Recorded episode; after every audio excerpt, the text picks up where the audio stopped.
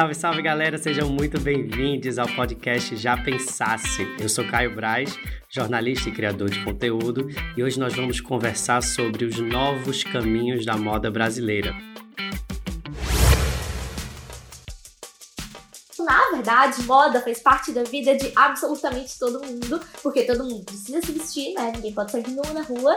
E além disso, moda passa por um lugar político, econômico, cultural que impacta a vida de absolutamente todos nós. Só que quando a comunicação de moda e o jornalismo de moda falham nessa missão de comunicar isso para o público e não só para a bolha da moda, mas para a massa, a gente cria pessoas que odeiam moda. E nada mais perigoso para o próprio mercado do que isso.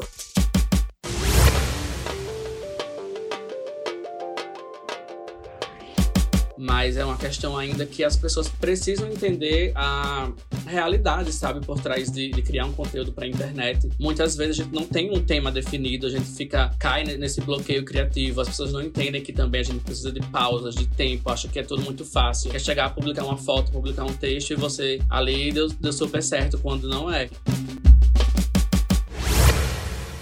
Eu tenho aqui comigo hoje dois convidados muito especiais que eu acompanho o trabalho deles, eles criam conteúdo nas mais diversas plataformas, fazem parte, acredito eu, da geração Z, a gente vai descobrir já já exatamente onde é que eles se encaixam e estão super atentos às novas discussões que têm tomado forma na moda brasileira e todas as novidades que estão acontecendo no nosso mercado. Então, primeiro eu quero chamar aqui, pedir para ele se apresentar para a nossa audiência, como a gente sempre faz aqui no Já Pensasse, Renner Oliveira. Renner, seja muito bem-vindo ao nosso podcast. Prazer ter você aqui. Oi, Caio. Oi, Lele. Tudo bem, gente? Obrigado pelo convite. Caio, você é uma pessoa que eu realmente também acompanho há um bom tempo. Inclusive, eu já te entrevistei uma vez aqui em Natal, acho que você não lembra, em um evento da Noha. Eu lembro, era o lançamento de uma loja. Que legal, agora eu lembrei. E eu comecei assim no jornalismo bem por acaso. Sempre fui o mais novo no meio dos jornalistas aqui de Natal, antes mesmo de me formar é, pela Universidade Potiguar.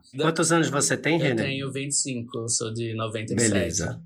Então, Gen Z, Gen Z, já configura. Então, eu comecei muito cedo, indo para eventos, eu levava meus croquis embaixo do, do braço. A vida me levou para comunicação, mas eu queria fazer moda porque a minha tia era dona de uma multimarcas no interior, que vendia coach, Elos, era aquele grande auge da Gisele na coach, então a revista da coach era mais ou menos a minha Vogue, era a informação que chegava para mim é, de moda, porque a gente não tinha tantos acessos ainda no, no interior como tem hoje. E depois que eu comecei a escrever, durante a pandemia, realmente para mim, eu, eu escrevia muito para outras pessoas. E durante o isolamento que eu tive que voltar para o interior, é, eu me sentia um pouco limitado e resolvi realmente voltar a escrever e a botar minha cara a tapa. Foi quando tudo aconteceu e quando também comecei a trabalhar com o Nordeste, assim, né? Foi a partir de um conteúdo meu que viralizou dentro da bolha da moda. Você foi eleito recentemente um dos criadores de conteúdo para ficar de olho pela revista Glamour, né? Que legal, bicho, Sim, parabéns. foi em janeiro, eu tava no veraneio, né, na praia. É, mais ou menos uns três dias eu havia saído como personagem de uma matéria da Glamour por conta da publicação de Onde Estão as Influenciadoras Brasileiras na semana de moda do São Paulo Fashion Week, né? E, tipo, dias depois eu saí nessa lista da, da Glamour. Foi bem bacana. Muito bom, parabéns. Feliz de ter mais um nordestino aqui conversando comigo e colaborando para a moda nacional. Vamos agora falar com Lele Santana, fundadora do Portal das Modas de Salvador, Bahia, que também tem viralizado bastante com suas opiniões e suas análises sobre a moda brasileira. Bem-vinda, Lele. Prazer estar com você aqui. Prazer é meu. Muito obrigada pelo convite. Super feliz de estar aqui. É, também acompanho seu trabalho de muito, muito tempo, desde GNT. É, eu sempre gostei muito de moda, eu sempre falo que é uma coisa que eu acho que eu já nasci gostando, porque nunca, assim, eu tive influência na minha família, nunca estive perto desse meio, mas desde criança eu já sempre gostei muito. Então, eu sempre soube já com que eu queria trabalhar desde nova. E aí eu comecei a fazer conteúdos para a internet em 2019 com o Portal das Modas. Um ano depois eu tive um conteúdo viral, que aí foi meio decisivo para ter esse turning point mesmo. Qual foi esse conteúdo, Lele? Foi a carta aberta Vogue Brasil. Sim. Fui convidada pela L Brasil para me tornar repórter de moda e hoje eu me divido entre a L, o meu conteúdo e ainda a faculdade, porque eu tenho 21 anos, eu ainda estou na faculdade também. 21 anos, Sim, que delícia! Baby. Muito bom. Maravilha, que legal, gente. Tá de total hoje o painel aqui do Já Pensasse. Eu quero começar falando, porque duas coisas que me chamaram a atenção na apresentação de vocês, além do fato de vocês serem do Nordeste, então eu estou muito feliz que a gente tenha essa representatividade completa aqui no painel hoje, mas é a respeito do viral. Me chamou muita atenção como vocês se introduziram, e quando a gente fala sobre a gente, assim, é, é, muito interessante, porque o que a gente coloca na frente é algo que acaba definindo a gente.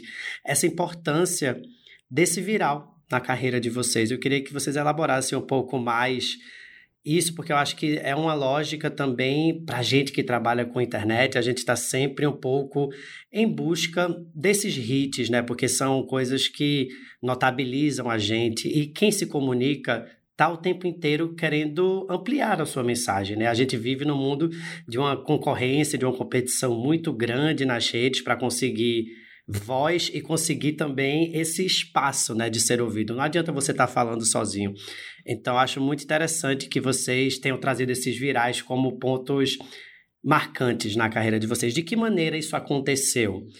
É, isso aconteceu de uma maneira vamos dizer assim, é, proposital, onde vocês acreditavam que aquele conteúdo tinha uma potência, de, de repente vocês, ao criar aqueles discursos, foram mais incisivos em determinados lugares, sabendo que aquilo poderia chegar mais longe?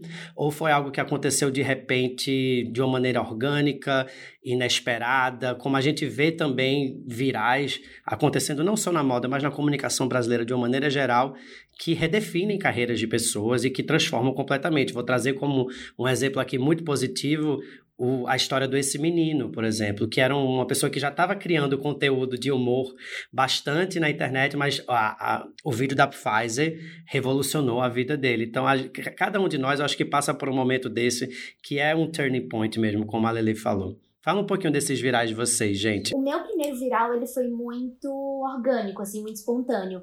Eu já fazia todo o conteúdo, assim, do das modas é muito baseado em ter um olhar mais crítico e analítico pra moda, que é algo que eu sentia muita falta, né? Eu acho que era um assim, uma brecha que a gente tinha mesmo dentro do jornalismo de moda brasileiro, em que um, existia um momento em que as revistas não conseguiam mais fazer crítica de moda, porque elas precisavam do dinheiro e das marcas, né, para entrar esse, esse budget, e aí entra é, esse novo momento é, em que começam a surgir criadores independentes que têm esse poder é, de voz para poder falar sobre o que eles querem, da forma que eles querem, dentro das dinâmicas e formatos que eles se sentem mais à vontade. Então eu percebi que aí seria um espaço em que eu poderia fazer essa crítica de moda que eu sentia falta é, dentro do jornalismo de moda nacional.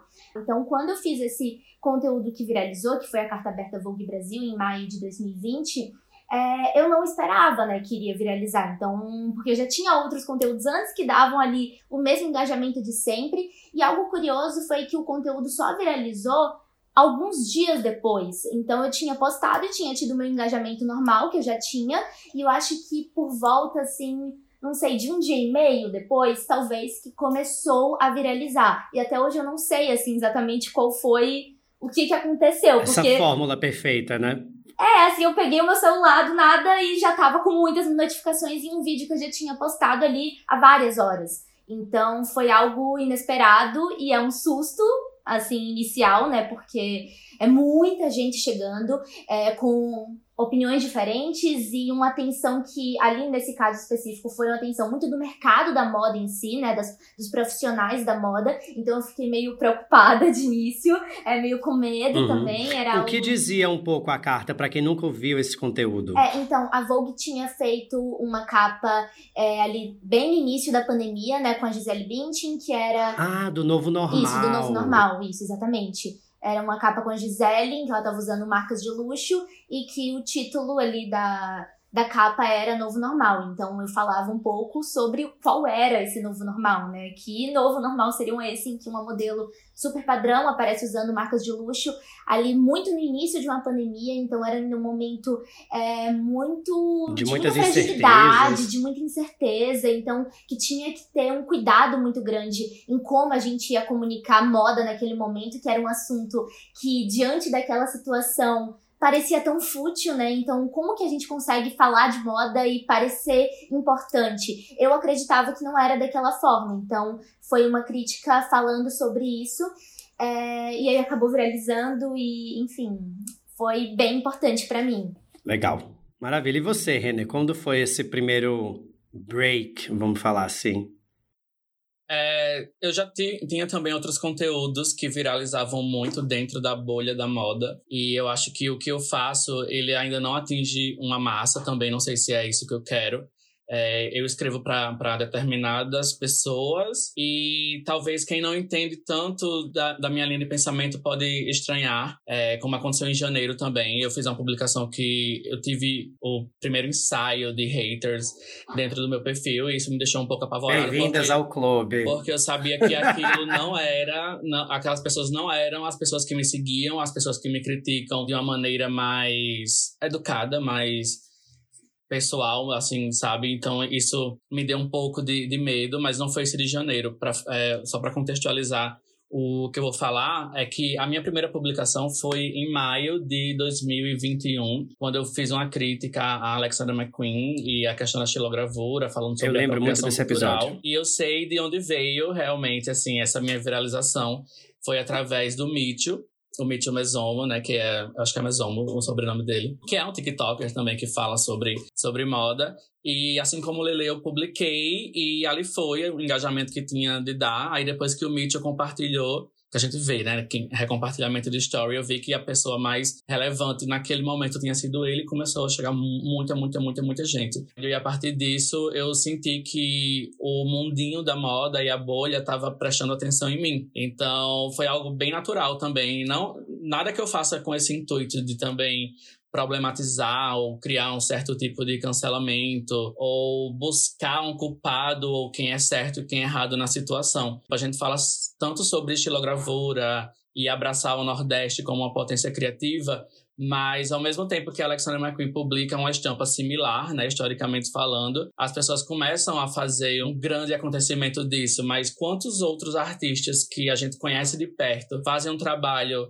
relativamente mais original e, e, único e as pessoas ainda não conseguem observar isso como moda e como arte. Então, talvez esse recorte, eu acho que é a partir disso que o meu olhar ele é aguçado para publicar. E foi no, na publicação das influenciadoras de moda no São Paulo Fashion Week que depois dessa eu considero que foi a maior também, que aí realmente veio muita gente, é, entusiastas de moda, muitos editores. E repórter. o que dizia essa publicação, René? Questionava a ausência delas na São Paulo Fashion Week enquanto nas, nas semanas de modas internacionais elas eram bem fiéis e abriu-se um debate ali. Eu via que muitas pessoas queriam também falar a, a, o que eu tinha falado, mas por questões de trabalho, por estarem em veículos ou por serem amigos de algumas pessoas, elas não conseguiam se expressar. E aí, depois disso, algumas influenciadoras começaram a, a replicar, também dando o ponto de vista, mas eu fico pensando, tanto eu, quanto Lele, quanto tantos outros criadores independentes que não têm os acessos, que não conseguem ir a São Paulo com frequência, conseguem fazer uma cobertura de uma semana de moda nacional, e porque essas pessoas, por muitas vezes, elas não se esforçam em fazer uma breve menção que seja que está acontecendo a Semana de Moda no Brasil. Então acaba uhum. que é uma balança com dois pesos e duas medidas. Eu ouvi muitos dois lados. Ouvi os estilistas que falavam que pessoa X só ia por tanto, ou que a outra pessoa que era influenciadora falava, mas a gente não tem convite, a gente não tem acesso. Mas eu acho que se abster de uma semana de moda nacional não é o caminho também para criar essa boa relação com a nossa indústria, né? Eu acho que é, precisa existir esse meio termo, sim, mas hoje é, os influenciadores, eles realmente ganharam uma notoriedade gigantesca e existe um papel social também para a construção da, da nossa indústria de moda nacional que deve partir deles também.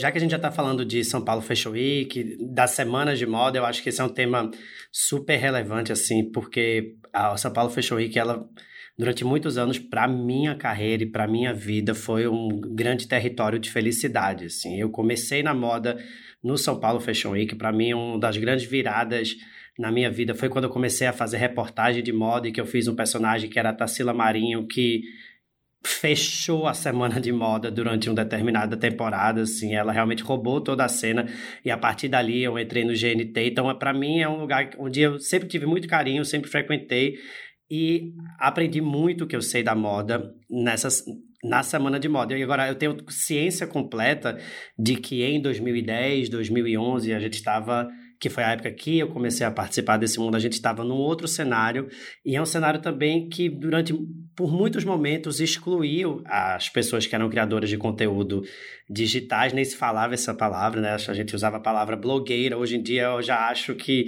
eu já voltei a ressignificar a palavra blogueiro. Eu acho até mais legal do que influenciador, porque pelo menos blogueiro tinha uma coisa de escrever, né? E que eu acho que hoje em dia o formato ele é muito mais audiovisual e não tem nenhum problema nisso, mas eu acho que tem uma especificidade mesmo de carreira que o blogueiro trazia, o blogueiro e a blogueira trazia que tinha um lugar também bastante interessante.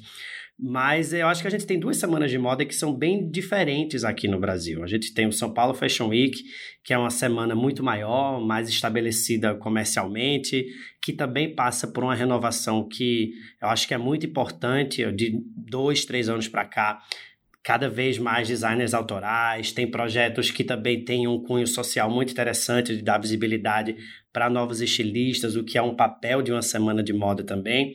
Ao mesmo tempo, a gente tem esse abandono, como o Renner falou super bem no, no post dele, que acabou viralizando, dessas grandes figuras da influência digital brasileira que vão a um desfile da Balmain ou do Jean Paul Gaultier em Paris, mas não vão em São Paulo para prestigiar os designers daqui.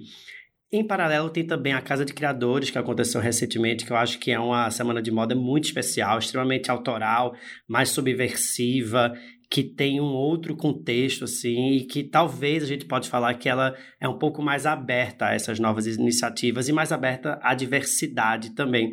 De que maneira vocês enxergam essas duas semanas de moda aqui no Brasil? Qual o papel delas? E que tipo de renovações tem acontecido de maneira importante que vocês conseguem sublinhar a respeito das semanas do Brasil?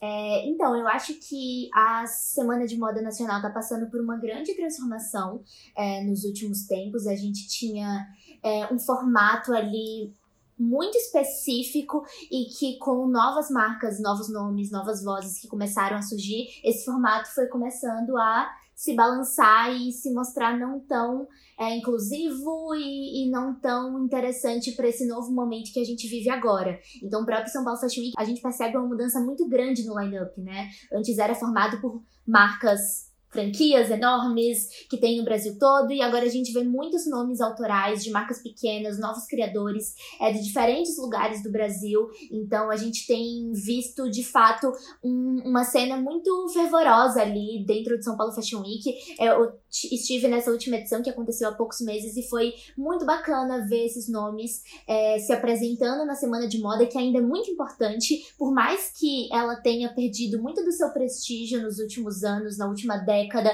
ela ainda desempenha um papel muito importante para essas marcas e foi algo que eu ouvi de muitos estilistas, é, eles demonstrando mesmo o quão importante para eles é estar tá ali, como isso abre portas, a visibilidade que isso agrega para eles. Então, é muito importante que a gente tenha é, essa mudança, né? Esses nomes que fazem parte da moda atual e que é que faz sentido para o agora. É, a gente também tem a Casa de Criadores, que eu acho que é algo que já está muito no DNA deles, muito na essência do evento, esse olhar para os criadores autorais. Então, é, é, algo que já está ali muito antes disso se tornar uma pauta, da gente estar tá aqui pensando em falar sobre isso, já é algo que sempre esteve ali, né? Então, que de fato é algo muito verdadeiro ali para o evento, né? Eles querem ser essa incubadora de novos talentos que vai despontar alguns nomes para o futuro. Então acho que também é um evento que a gente precisa apoiar justamente por ser algo que sempre foi o, a vontade deles do, e do interesse deles, ser essa incubadora de novos talentos. E ainda uma outra semana de moda que você não citou, mas que acho que é interessante comentar também, é o Dragão Fashion, né, que acontece em Fortaleza, é, que eu também... Super interessante. Sim, sim. É que eu estive nessa, nessa última edição, o Renner também, a gente se encontrou lá, e que eu acho que é justamente nessa última edição que marca é o retorno do evento ao presencial, né, até então não estava acontecendo por conta da pandemia, e agora voltou, e voltou, eu acho que justamente nesse momento em que a gente tem falado tanto sobre olhar para outras regiões e descentralizar a informação de moda, então eu senti que é, uma outra atenção já foi dada ao evento. Ainda não adequada, claro, é óbvio que o evento tem que receber ainda muito mais atenção, mas eu já senti é um outro olhar assim do mercado nacional de interesse para estar tá ali cobrindo, falando sobre o evento e que ali tem muitos talentos incríveis e que por falta de acesso, por falta de oportunidade, por falta de portas abertas para eles, eles nem sempre eles conseguem estar tá, é, se colocando no mercado de moda nacional, né? Eu, eu, sempre sinto que quando a gente fala do mercado de moda nacional, a gente está sempre só falando sobre São Paulo, sobre os nomes paulistanos, sobre as marcas paulistanas e não sobre de fato nacional, que está ali em regiões diversas do país é, a gente tem um papel importante nisso de descentralizar a informação e de levar esse conteúdo para pessoas de outras regiões, é, para que a informação seja cada vez mais plural e agregue lugares e pontos diferentes do Brasil. Total. A galera da música costuma falar muito isso, eu acho que a gente poderia falar isso no mundo da moda também. Toda vez que alguém do Rio do eixo Rio São Paulo, por exemplo, vai fazer uma crítica musical a respeito de um artista, seja da Bahia, do Ceará, do Amazonas, do Pará, ele fala assim: "Ah, esse determinado artista está fazendo música regional". Ou seja, no Brasil tudo que não é do eixo Rio-São Paulo acaba ganhando uma pecha de alguma coisa regional, como se o regional não fosse nacional também, né? Então tem essa diferenciação assim que quando que no mundo da moda é a mesma coisa, porque o eixo econômico fica no eixo Rio-São Paulo e muitas vezes a, a gente trata os fenômenos que acontecem no resto do país, um país continental, com um caldeirão de culturas assim incomensurável, sempre sofre esse, preconceito. Qual tem sido a sua experiência, René, nas semanas de moda? Tanto São Paulo Fashion Week, a Casa de Criadores, o Dragon Fashion, tem também o Minas Trend Preview, que durante muitos anos foi um, também uma semana extremamente importante para a moda mineira, que é também um lugar, um polo de indústria fashion enorme, muito ligado à moda fashion, tem centenas de etiquetas mineiras que marcaram história também na moda brasileira. É interessante pensar nisso, porque muitos dos meus amigos hoje que eu conheci com a internet me perguntam de onde eu sou. Né? mesmo eu, em todas as publicações eu coloco Natal, Natal, Natal lá em cima, né? na localização. E vem muito disso também, né? De você trazer um conteúdo diferente, você pensar fora da, da caixa, faz, com que as pessoas também te imaginem de um outro lugar que não seja do Nordeste. Toda essa saída dos comunicadores, influenciadores da São Paulo Fashion Week, fazendo um contraponto com o que você falou, pode vir também a partir disso, porque essas grandes marcas feitas para a elite, elas não estão mais tão presentes dentro do line-up do São Paulo Fashion Week. Então, para essas pessoas, principalmente para essas mulheres, é, muitas delas bem nascidas, não faz mais sentido é, fomentar a diversidade. Não faz mais sentido você aplaudir uma marca composta por pessoas pretas, por pessoas gordas, por pessoas trans, porque isso não é a realidade de, dessas pessoas, de, desse ciclo social. Então, talvez esse recorte do regional tenha muito a nos dizer sobre essa falta de representatividade dentro das semanas de moda e como também essas marcas autorais elas ainda não conseguem observar o pequeno criador de conteúdo como uma fonte de, de comunicação. Muitas delas ainda aplaudem essas pessoas. Quando você vê uma bolsa indo de lá para cá, é para quem? É para uma pessoa que mora em São Paulo, é para um comunicador que está ali dentro daquele, daquele rolê, não, não para a pessoa que está em um lugar mais distante, com um custo maior, para fazer essa conexão. Mas quando você faz o conteúdo, dá certo, aí todo mundo te ama. Mas ainda para amar de volta o comunicador nordestino é muito difícil. Eu acho que eu nunca fui em uma semana de moda em São Paulo. A primeira que eu fui foi no Dragão. Que eu encontrei com a Lele. Mas é um, um próximo passo, obviamente, é, é, uma escada que a gente tem que, que, percorrer. Mas eu vejo também o São Paulo Fashion Week tentando se sustentar dentro da, de uma nova narrativa. Eu vejo que o Paulo Borges ele consegue é, ainda segurar todo esse evento, que não deve ser fácil de se manter quando você também não tem tantos patrocinadores. Quando a moda nacional passa por, por essas questões trazem essas novas críticas para se manter um pouco mais complicado. O Dragão também foi um grande, uma grande experiência para mim. Eu conheci várias marcas do Nordeste que trazem também esses trabalhos com maestria, coisa que também quando a gente desce para São Paulo você vê que tem gente fazendo bem menos e, e tendo uma visibilidade bem maior do que esses criadores que são daqui. O Minas ele virou mais Sim. uma espécie também de, de venda mesmo, né, para para as empresas. Eu vejo que para atacado, para atacado. E a casa do criadores, de criadores é isso, é, é realmente a moda na, na sua melhor performance é a moda como comunicação, é a moda como experimento social, é a moda que traz a diversidade. Então, a gente também não pode limitar todo mundo a ser igual, porque senão a gente não teria essas múltiplas visões sobre um determinado tema. Mas eu vejo que ainda falta muito, mesmo que a gente traga essa, esses temas, mesmo que as pessoas nos acompanhem, os editores, os estilistas. Quando você vem para a vida real, o caminho é um pouco mais mais longo, né? Então eu vejo que as semanas de mora cada uma tem seu papel fundamental dentro do, do nosso país, mas que precisa realmente encontrar um, um contraponto, um lugar comum para que todo mundo consiga participar de uma maneira mais efetiva, né? E aí, minha gente, tudo bem com vocês? Nesse vídeo de hoje eu vou falar um pouco sobre o Ultra Fast Fashion e a chegada da Shein, que está mexendo muito com o mundo da moda. Faz muito tempo que eu não faço um vídeo sobre moda aqui, né? Então, assim, primeiro. Eita! Confirmou. Olha aí, olha aí, olha aí, confirmou os fogos pra volta da moda nesse canal. A real é o seguinte, gente, eu tô muito feliz que o meu canal do YouTube voltou, tô super empolgado para discutir vários temas. A gente precisa falar sobre a Shein e a chegada do Ultra Fast Fashion. Então eu quero pedir para vocês se inscreverem aqui no canal, já começarem a comentar tudo que tá vindo na cabeça de vocês, porque eu acho que esse tema é extremamente. Recentemente, eu publiquei no meu canal do YouTube um vídeo sobre a Shein, que eu descobri que se chama Shein, eu falava Shein, agora eu descobri recentemente que é Shein o nome certo. E eu não consigo pensar em outra coisa a não ser que a Shein é a principal concorrente da moda brasileira atualmente. Eu acho que tem um, um grande fenômeno acontecendo com o crescimento dessa indústria e todas as problemáticas que estão sendo levantadas, inclusive o debate lá nos comentários do meu canal do YouTube está altíssimo, inclusive altíssimo nível também, porque é muito complicado você você concorrer com preços tão baixos, né, dentro desse cenário que a gente vive no Brasil, onde a gente tem marcas autorais que estão passando por uma dificuldade imensa, inclusive até para se estabelecer, até para respirar, não é nem para lucrar efetivamente. A gente tem esses novos criadores que estão fazendo a coisa certa o tempo inteiro, estão olhando para o Brasil, usando o Brasil como uma fonte de um imaginário, estão fazendo uma mão de obra responsável, estão trazendo representatividade tanto na nos seus trabalhadores como nas pessoas que estão à frente das campanhas.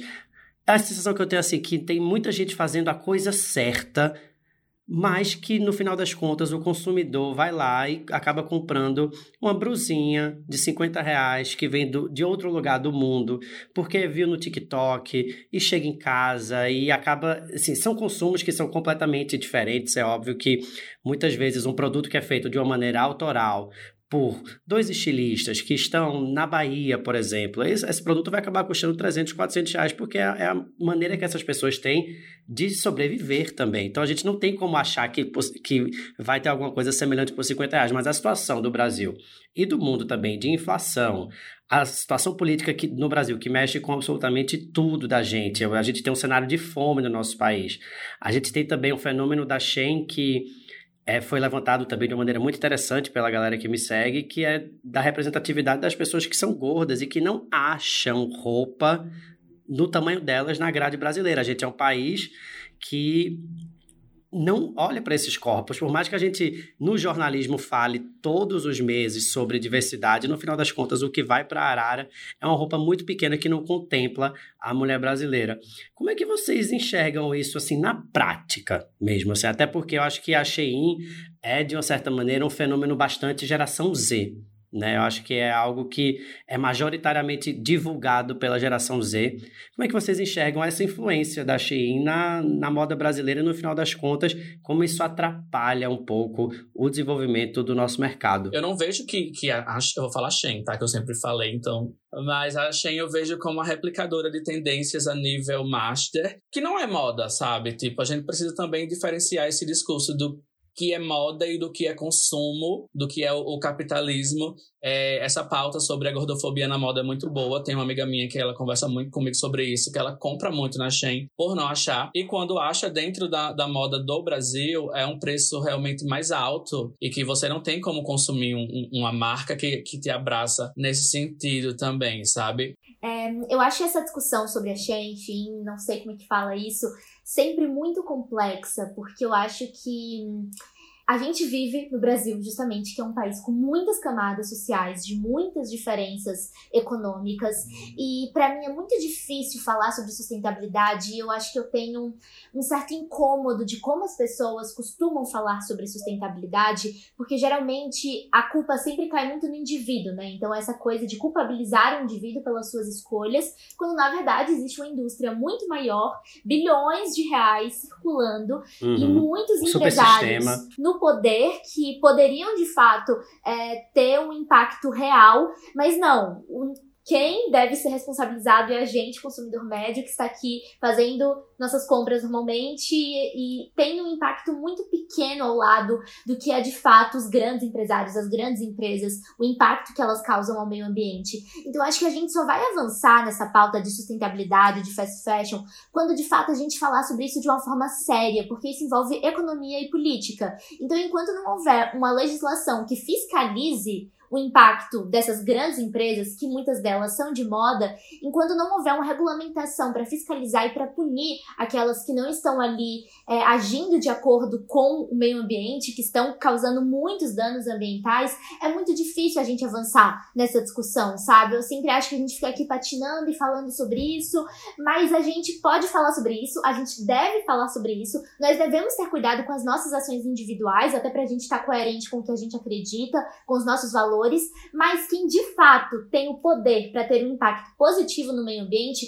não sou eu e nem é você, sabe? São muitas empresas bilionárias que estão causando esse mal. Então, eu acho que a gente tem que ter esse cuidado e quando a gente fala sobre isso levar de fato a sério nesse lugar econômico e político, que é o que o assunto de fato envolve. Uhum. Massa. Depois que o Brasil acabou se abrindo muito para essas marcas internacionais e a globalização realmente começou a fazer parte da moda, a gente vê muita gente, vou te falar um exemplo estapafúrdio aqui, doutora Deolane, por exemplo, né? Que tá de Balenciaga da cabeça aos pés.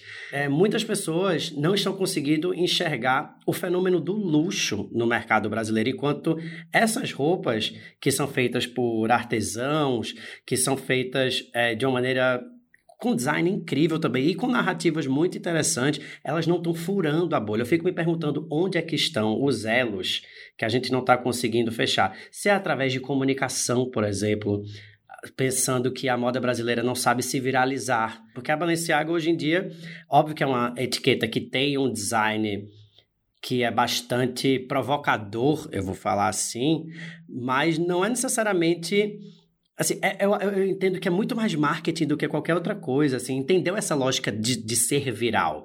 Eu acho que a gente no Brasil não consegue trazer. Eu não vejo praticamente nenhuma marca brasileira que consegue fazer algo que cria um, um território viral de conversa, sabe? A ponto das pessoas quererem usar e achar que aquilo tem algo diferente. Eu fico pensando muito assim, será que a moda brasileira sabe se viralizar?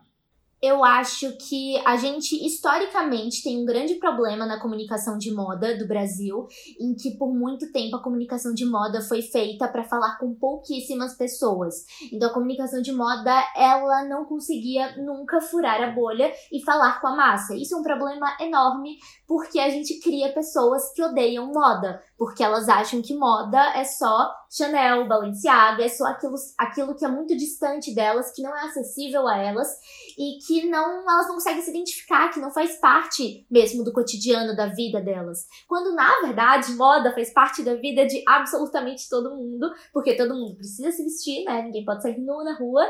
E além disso, moda passa por um lugar político, econômico, cultural que impacta a vida de absolutamente todos nós. Só que quando a comunicação de moda e o jornalismo de moda falham nessa missão de comunicar isso para o público e não só para a bolha da moda, mas para a massa, a gente cria pessoas que odeiam moda. E nada mais perigoso para o próprio mercado do que isso, porque a gente chega agora nesse momento em que a gente precisa falar dessa moda séria, desses criadores que estão fazendo a diferença, que estão conseguindo fazer o certo, né, como você disse, e a gente não consegue porque a gente já tem muitas pessoas odiando a moda.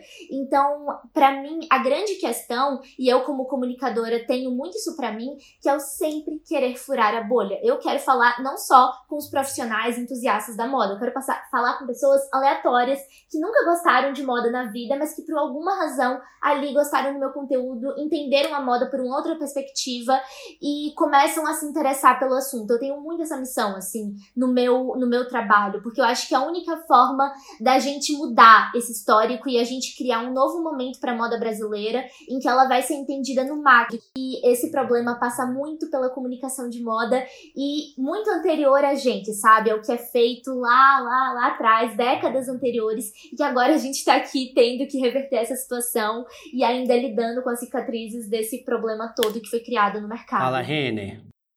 Eu vejo também o nosso papel como comunicador de não trazer tanto só a crítica, no sentido de apontamentos, sabe? Mas de buscar soluções, de buscar novos horizontes, de buscar novas marcas e trazer.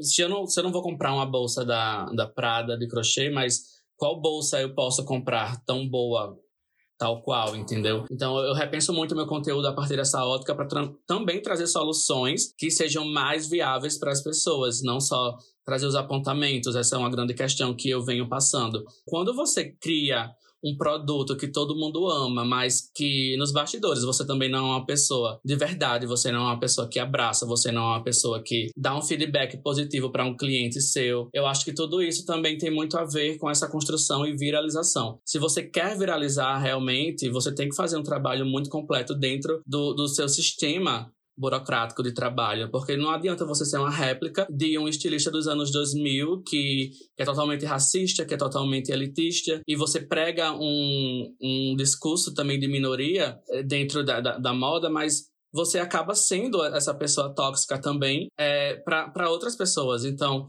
a gente fala sobre tantas pessoas na política, a gente fala sobre esses abraços, sobre entender as causas, mas na moda ainda existe uma grande barreira para que tenha essa humanização, seja uma pessoa muito grande ou uma pessoa muito pequena. Tem que ter esse meio uhum. termo.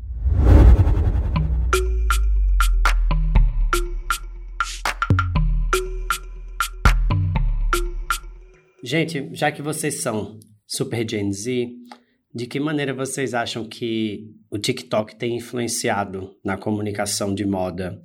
De que maneira o TikTok tem influenciado na relação com marcas? De que maneira o TikTok tem influenciado a criação dos comunicadores de moda? Né? A gente tem um, um aplicativo que não para de crescer, um aplicativo que tem um, uma arquitetura muito diferente, muito mais veloz, muito mais viciante também, que tem também um poder de viralização muito grande, né? Essa, assim, eu tenho certeza absoluta que o algoritmo do TikTok distribui muito melhor do que o algoritmo do Instagram, por exemplo.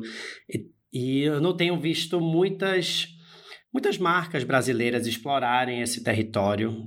Não, eu vejo que tem vários criadores de conteúdo que também utilizam o TikTok para fazer resenhas, para fazer desde hall de abertura de caixa ou até mesmo análises sociológicas super interessantes sobre moda brasileira ou semiótica ou é, review de look de celebridades, mas eu acho que o TikTok ele está realmente assim num crescimento tão importante que já deixou há muito tempo de ser dancinha. Eu acho que existe esse preconceito ainda que é uma coisa que precisa ser derrubada instantaneamente, porque ele já tem mudado a a comunicação e a carreira de muitas pessoas assim aqui no nosso país. Como é que vocês enxergam o crescimento desse fenômeno? Quais são os pontos assim que a gente pode observar para quem está ouvindo a gente de repente é um criador de conteúdo, um influenciador, uma pessoa que é estilista, que pode usar essa ferramenta também de, de uma maneira inteligente para aumentar o seu alcance. Vocês usam o TikTok, by the way? Eu não posto no TikTok, mas eu consumo muito conteúdo do TikTok. Eu amo TikTok.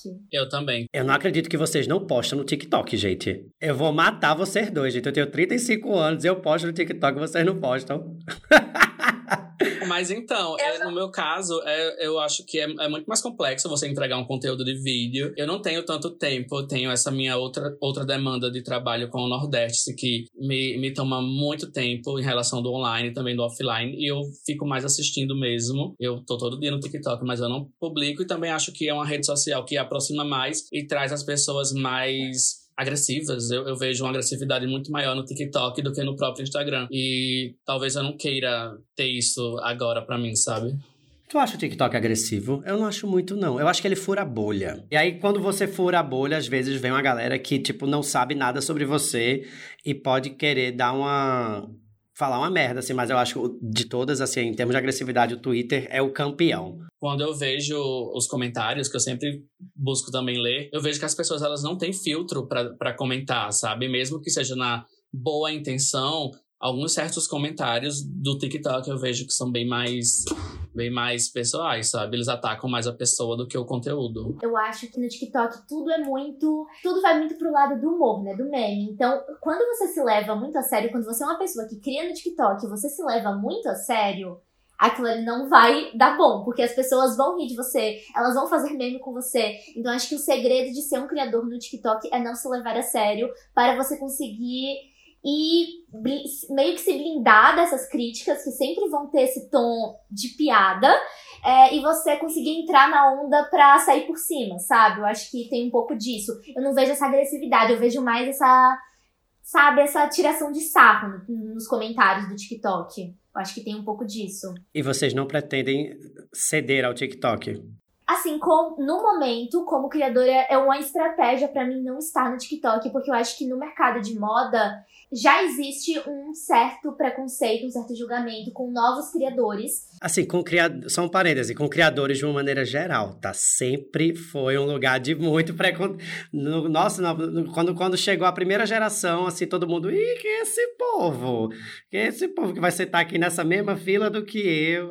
Eu acho que, assim, historicamente, sempre quem tá chegando passa por esse esse lugar de julgamento, assim, das pessoas que já estão lá, né? Assim, não não tô falando de uma geração específica, mas eu acho que historicamente existe esse julgamento com quem tá chegando agora, com quem é novo.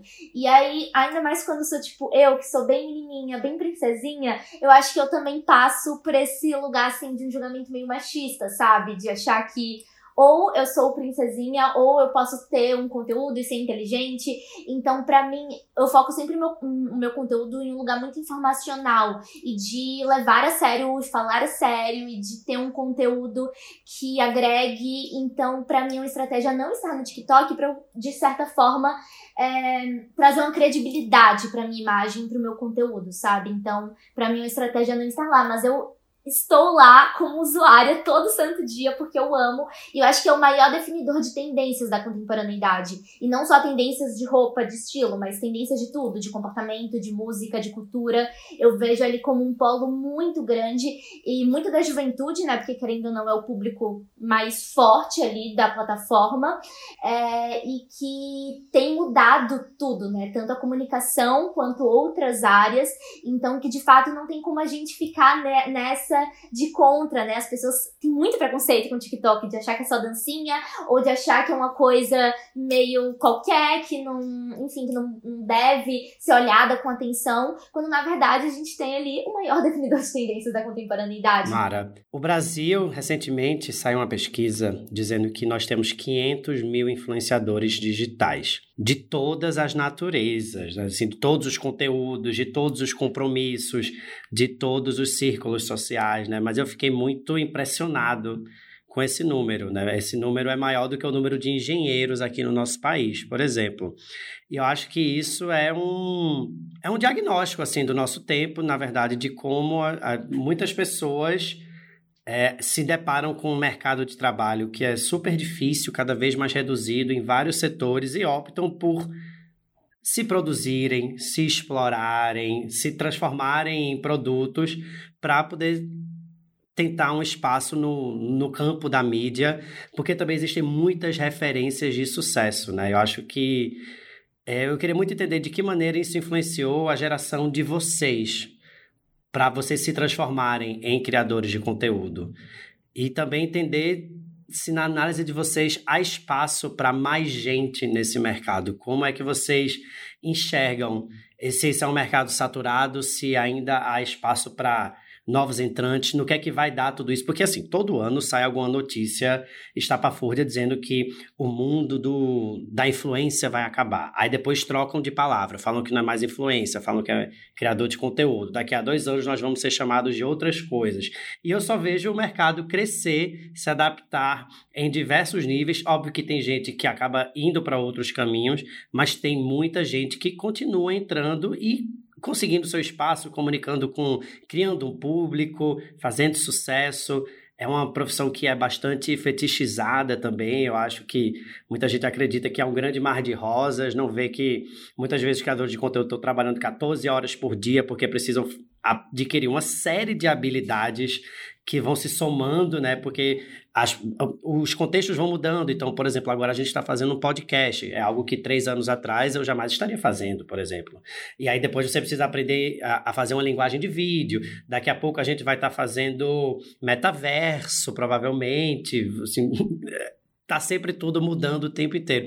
Como é que vocês enxergam a profissão atualmente?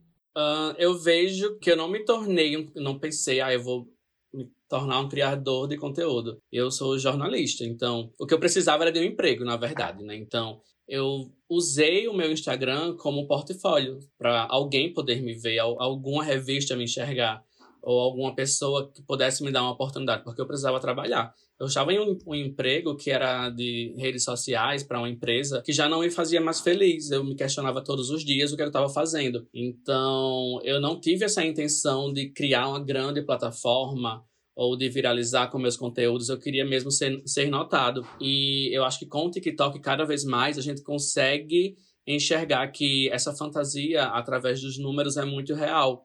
E também é muito cruel, porque existem criadores de conteúdo que têm, sei lá, 500 mil seguidores no, no TikTok da vida e não consegue fazer uma publicidade relevante. Então, vem to toda uma questão também é, social em, em torno desses números o que eles representam. E eu vejo que tem espaço para quem traz algo de novo. Eu, quando entro no TikTok, algo que me incomoda muito é a repetição de, de fórmulas, é a repetição de, de falas, de trejeitos, de olhares, é, o dialeto, como ele também é aplicado de uma maneira muito massificada, eu acho que para você furar uma bolha, você tem que olhar para um lado diferente para você fazer alguma coisa criativa. É, é muito disso também que Lele falou. A gente não pode apenas fingir que não existe quando a gente pode aprender cada dia mais com o que vem das outras redes sociais, mas é uma questão ainda que as pessoas precisam entender a realidade, sabe, por trás de, de criar um conteúdo para a internet. Muitas vezes a gente não tem um tema definido, a gente fica cai nesse bloqueio criativo, as pessoas não entendem que também a gente precisa de pausas, de tempo, acha que é tudo muito fácil. Quer chegar a publicar uma foto, publicar um texto e você ali deu, deu super certo quando não é. Então falta ainda uma educação e uma transparência ainda maior de nós que criamos conteúdos para com a audiência para que elas entendam que não somos máquinas, a gente se diferencia por pensar, por ter algo a falar além da, daquele padrão padrão, sabe? Mas eu vejo que tem sim espaço, até porque se não tivesse esse espaço, a Lele não tinha surgido, eu também não teria surgido, você também não teria surgido, sabe? É como cada um de nós olhou para um lado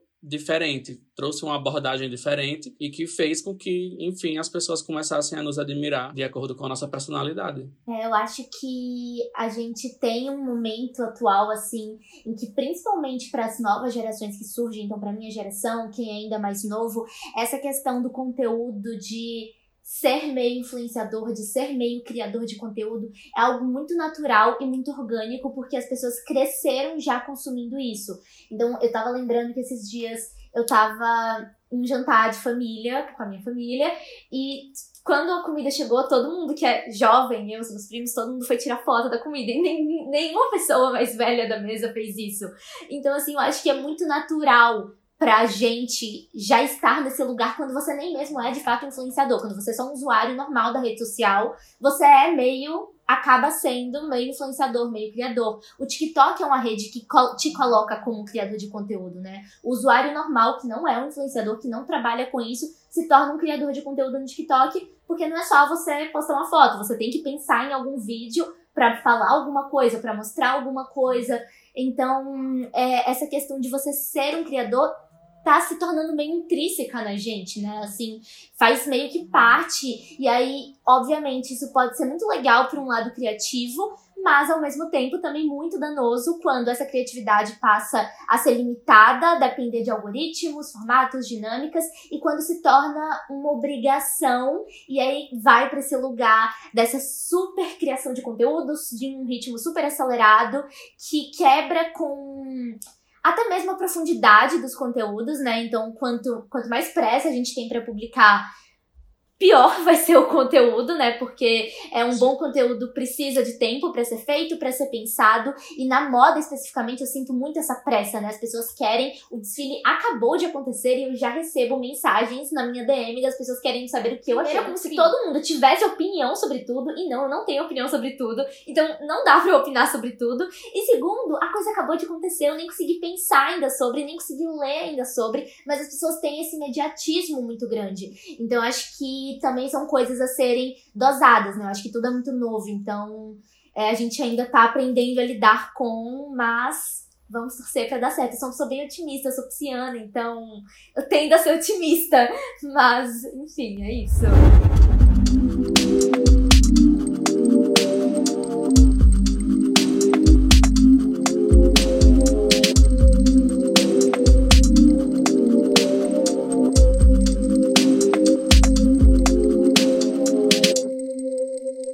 Gente tem uma pessoa que está acompanhando aqui a conversa o tempo inteiro, mas está caladinha. SCM Sobral.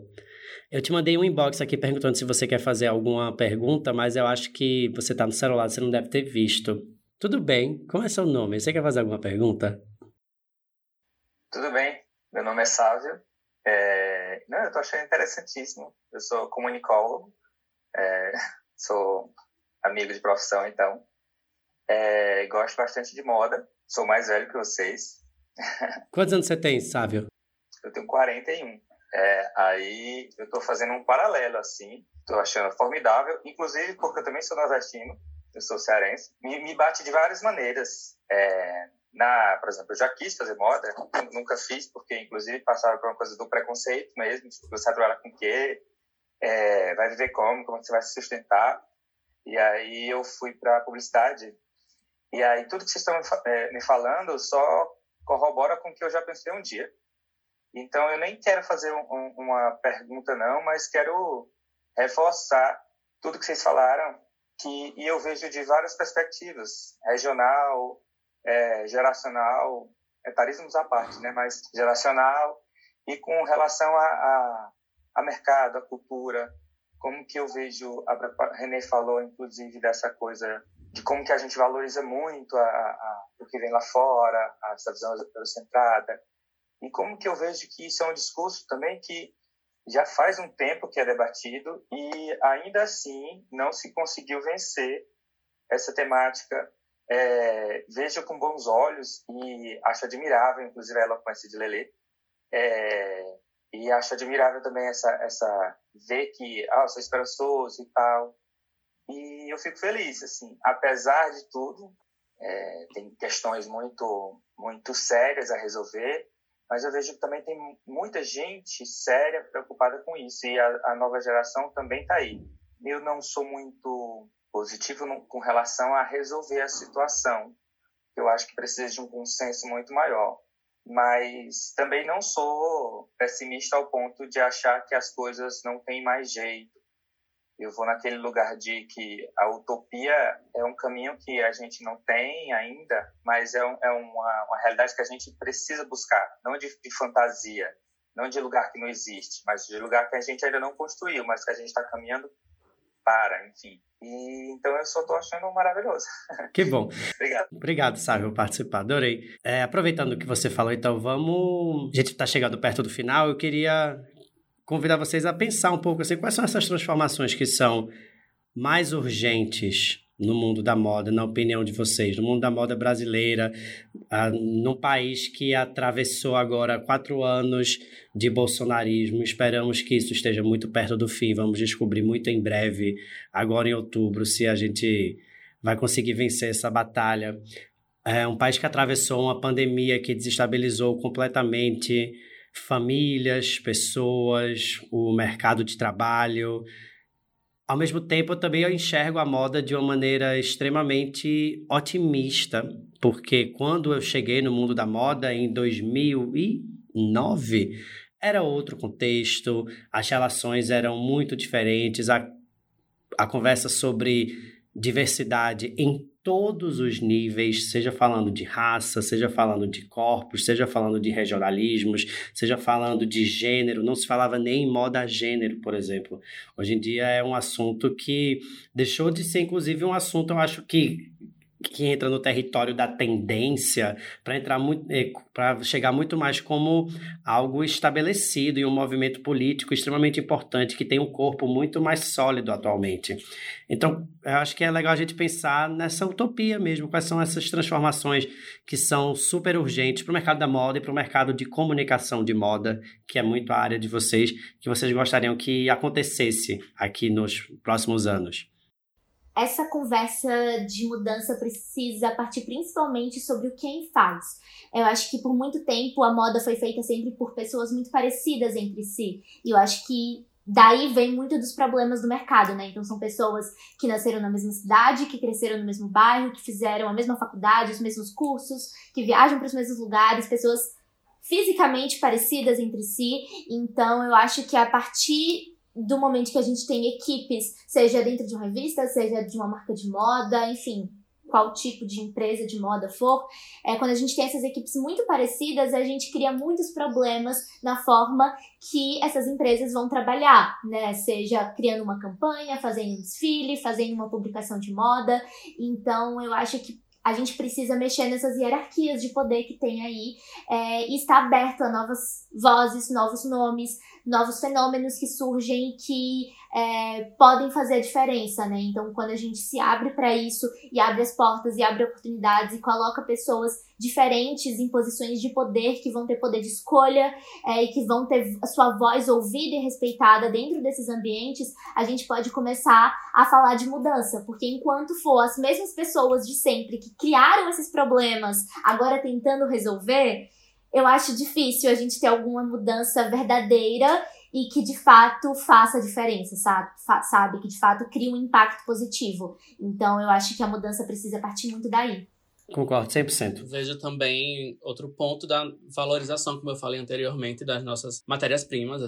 É, o Brasil é muito rico em diversidade também para esse tipo de produção e de quando a gente começa a entender o nosso design nacional e como elevar isso, como a Lele falou, dentro da comunicação, porque a gente sabe que parte muito hoje ainda da, das publicações de moda. Então, se você procurar, não, não vai existir ainda um diretor de redação negro, um diretor de, de redação que faça parte de alguma minoria. É sempre comandado pela branquitude, como até escrevi, acho que há uns 15 dias sobre isso. É muito complexo você falar sobre diversidade quando ainda a única cota da diversidade dentro de uma revista é um repórter.